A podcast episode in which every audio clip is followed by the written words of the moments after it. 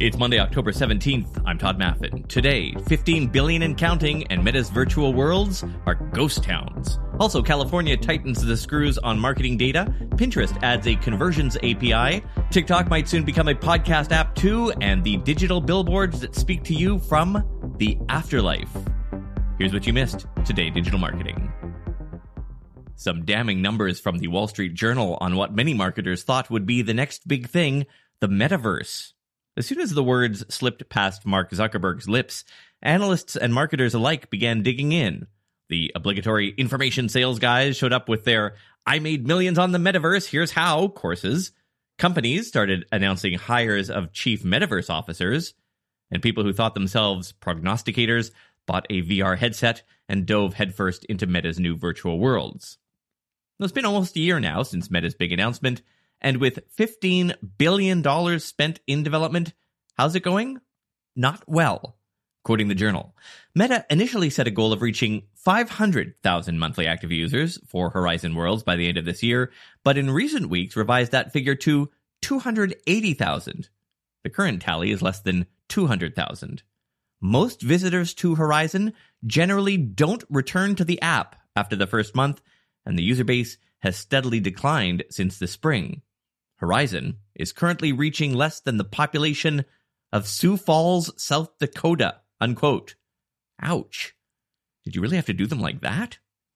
According to internal numbers reviewed by the journal, only 9% of worlds on the platform are ever visited by at least 50 people. Most are never visited. On the marketing side, it's hard to know what Meta's plans are here. Truth be told, Meta's probably not sure themselves what it'll all look like.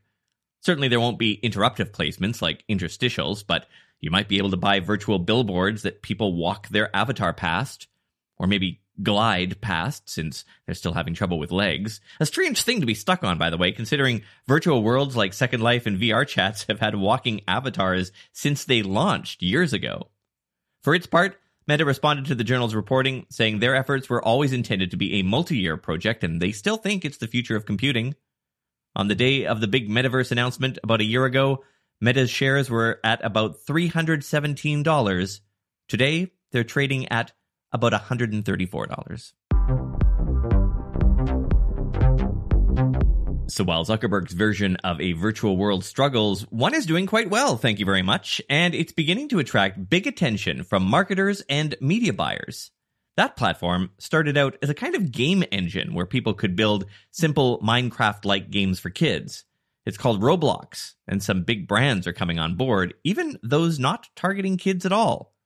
Take the world that's attracted more than 2 million users. There's a movie night, two mini games. Winners of those games get branded clothing for their avatar to wear. That brand? Invisalign. Yes, the dental company to give you a message of the message integration, one of the mini games requires users to eat all of the snack options displayed, specifically popcorn, corn on the cob, and gum, all of which are off limits to people with traditional braces. They also paired the effort with some influencer marketing, hiring a couple of popular creators to chat about their experiences with the product. Roblox says it gets more than 43 million daily active users, each of whom spend an average of 2.6 hours there. About two thirds of its user base is under 16. Only 14% are over 25.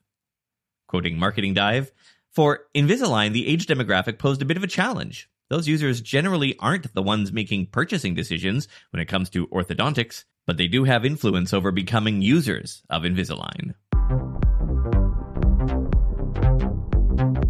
Another big privacy deadline looms. Starting January 1st, the California Privacy Rights Act will take effect. Like most similar legislation, it applies to your brand's marketing efforts even if you're not based in California. It applies to anyone marketing to California residents, which means if you're doing a broad buy of all of the US, you'll need to know and abide by this law. And if you're thinking to yourself, wait a minute, didn't this just happen a couple of Januaries ago? Yes, it did. Consider this an expansion pack to the main game, or a DLC if you're a gamer. The current law applies to customer data that is sold by one organization to another. This new add on law goes beyond the sale of that data to regulate any data sharing, whether or not any money is exchanged. Under this new CPRA, any company that collects consumer data will have to disclose what they're collecting and whether it is sold or shared for the purpose of advertising.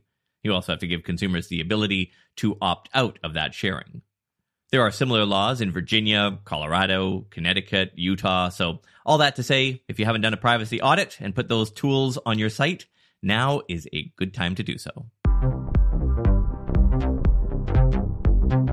When Twitter announced it would finally let us edit tweets, we all went through a kind of stages of grief phase. First, oh my god, finally, tweet editing. Then, oh, only the paying subscribers get to test it? Okay. And then, here it comes, we're rolling it out. And finally, oh, you're only rolling it out to subscribers. Twitter, in case you didn't know, has an optional subscription plan called Twitter Blue, which adds a handful of extra features like better bookmarking, easier article reading, and so on. And they threw tweet editing in there as well, meaning that if you wanted that, you had to pay up. Also, it wasn't the tweet editing we all dreamed of. You can only edit a tweet a handful of times, and you only have 30 minutes from the initial tweet to do it. Still, it's better than we had before. So, how is this whole pay for editing thing going? Apparently, not great. New numbers from Sensor Tower shows that the addition of editing hasn't had any significant effect on the company's incoming revenue based on overall app ranking data. Quoting socialmediatoday.com, one revenue increase came on October 9th, where Twitter went up several ranking spots in the US, which does point to a fairly significant shift in users paying money in the app. But since then, it's largely regressed to the mean once again, which could suggest that the initial interest in tweet editing hasn't driven any major uptick in Twitter Blue adoption. Twitter seems fairly confident that it would, even raising the price of Twitter Blue back in July, seemingly in preparation for the arrival of tweet editing, which, given that it has been the most requested social platform update arguably ever, should have driven more interest in its subscription offering. Unquote. It should be noted that Sensor Tower measures comparative app ranking, so we don't know the absolute numbers. Twitter declined to share those real numbers with social media today. Again, quoting them, in some ways, it feels like the hype around tweet editing has been overblown, due solely to Twitter's reluctance to add it in. There's no real major impact of adding an editing option. Every other social media platform has offered edit tools for years with no major issues or concerns. But Twitter's resistance to providing such has made it a bigger deal than it probably is, just because it wasn't there. And making minor typos in tweets is annoying. I suspect most people have already lost interest as it's really not the revolutionary update that years of debate and campaigning had built it up to be. Unquote. One sort of funny side note to this whole escapade in text messages to Elon Musk that surfaced during his lawsuit with Twitter, investor Jason Calacanis told Musk Twitter Blue was, quote, an insane piece of shit, adding, quote, these dipshits spent a year on Twitter Blue to give people exactly nothing what they want, unquote. By the way, Calacanis has since signed up for Twitter Blue and has said very nice things about tweet editing.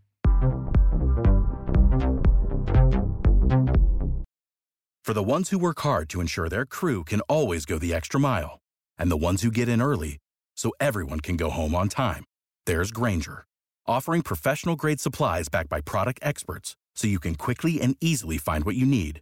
Plus, you can count on access to a committed team ready to go the extra mile for you. Call, clickgrainger.com, or just stop by. Grainger, for the ones who get it done.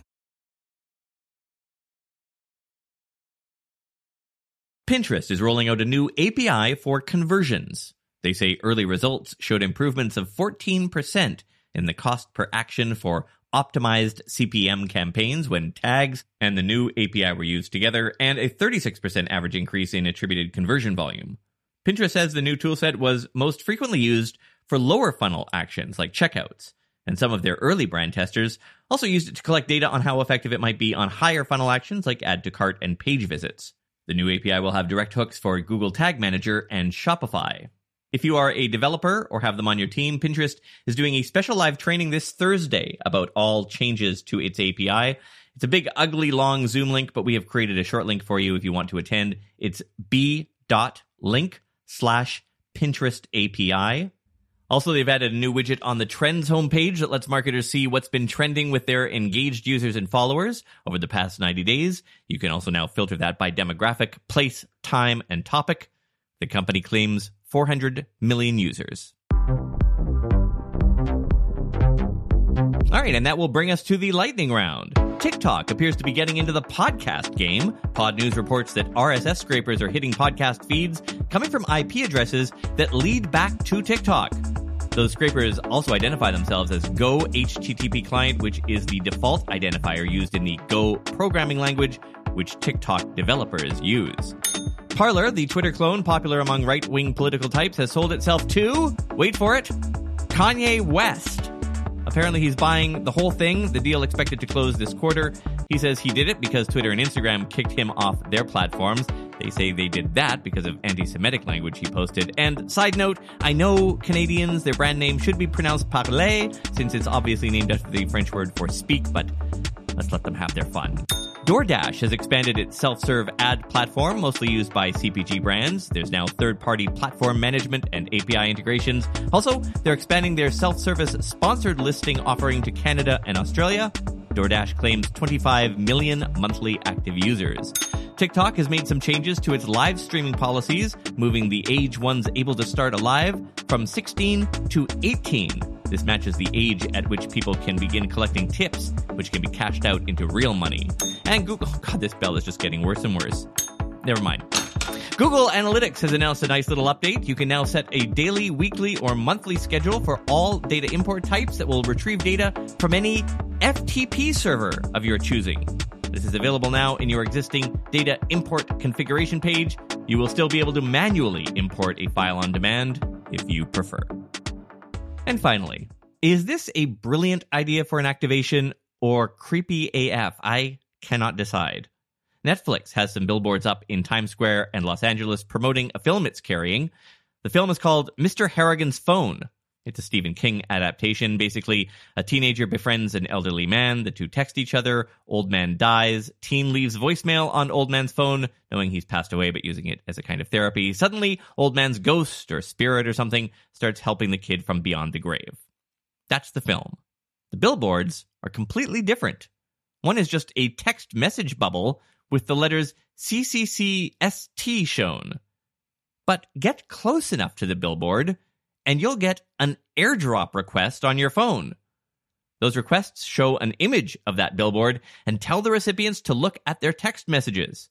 The messages show as being sent from Sleepy Hollow Cemetery, the fictional location where Mr. Harrigan is laid to rest.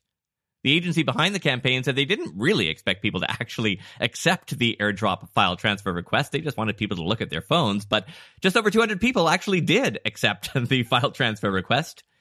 And if you walked by, saw the request on your phone, canceled it, and then went to Google to find out what the hell that was all about, the agency had bought keywords on Google to redirect confused recipients to more information about the film, which is currently the second most popular English language film on Netflix since its release.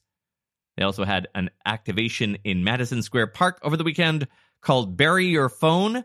There, actors dressed as employees for the fictional Mr. Harrigan's phone burial service accepted old phones in exchange for a phone death certificate and a free month of Netflix.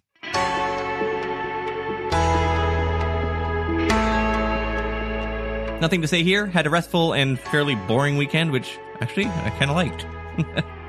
Hope you had a good one too. I'm Todd Maffin. Thanks for listening. See you tomorrow.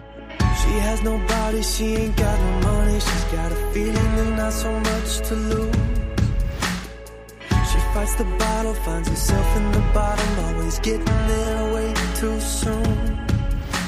I know you're in a hurry, but we all got a story. Slow it down, breathe it in and breathe.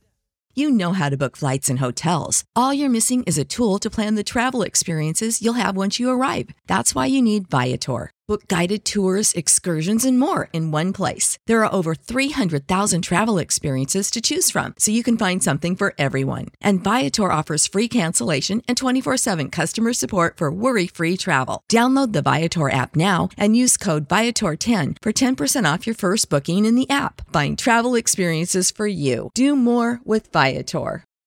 For the ones who work hard to ensure their crew can always go the extra mile, and the ones who get in early, so everyone can go home on time. There's Grainger, offering professional grade supplies backed by product experts so you can quickly and easily find what you need. Plus, you can count on access to a committed team ready to go the extra mile for you. Call, clickgrainger.com, or just stop by. Grainger, for the ones who get it done.